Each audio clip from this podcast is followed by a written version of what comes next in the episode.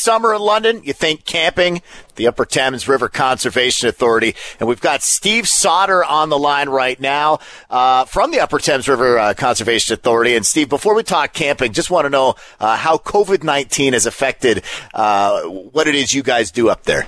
Sure, our, our staffing is limited at this time, but uh, we are keeping our trails um, open at this point. Uh, we we understand that uh, people are uh, are stressed, and and we know from the literature that the uh, outdoor environment uh, helps alleviate some of that. We have three very large conservation areas, so physical distancing um, is is a little bit easier in those areas. Each of those areas are over 3,000 acres. Uh, Fanshawe Conservation Area right at London, Wildwood Conservation Area by St. Mary's, and uh, Pittock Conservation Area at Woodstock.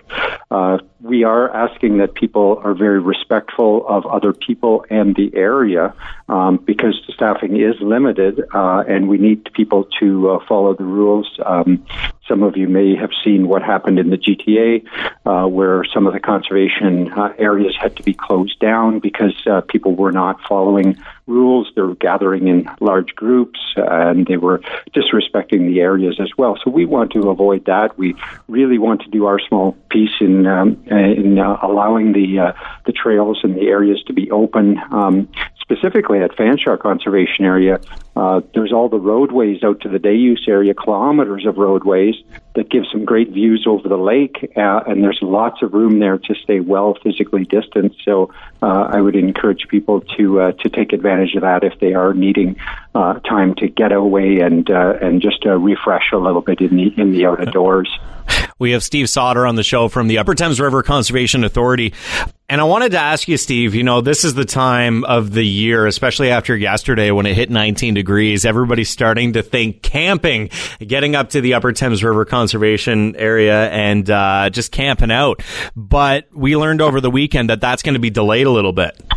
That's right. Yes, and we're we're uh, um, working closely with uh, local health officials, uh, listening to all the messages coming out, and, and we know that we're in a critical time at this point. Uh, we normally open May first. That's our scheduled opening. We know that is going to be delayed at this point for camping and boating. Um, we don't know exactly what that will be, but hopefully in the uh, near future we'll be able to give that information.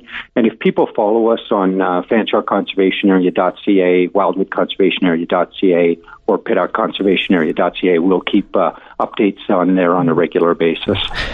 Steve Sauder on the show with us right now from the Upper Thames River Conservation Authority. And, you know, we're all in this together right now. We're all battling this pandemic together. But, Steve, tell me how great it's going to be once we all get through this together and the campsites open up and you start to hear that cheer in the air once again.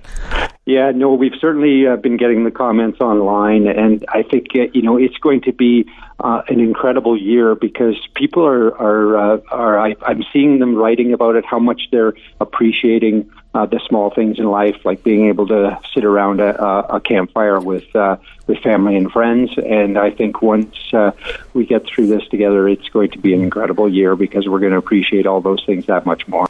That was uh, Steve Sauder of the Upper Thames uh, River, uh, River, Conservation Authority. And uh, honestly, RV, when you think about camping uh, in the London area, you think Fanshawe Conservation, you think Wildwood, you think Pittock, and uh, just hoping that things get back to normal as soon as possible because that's basically what makes summers around here so special. If you want to keep up to date on what's happening, thamesriver.on.ca.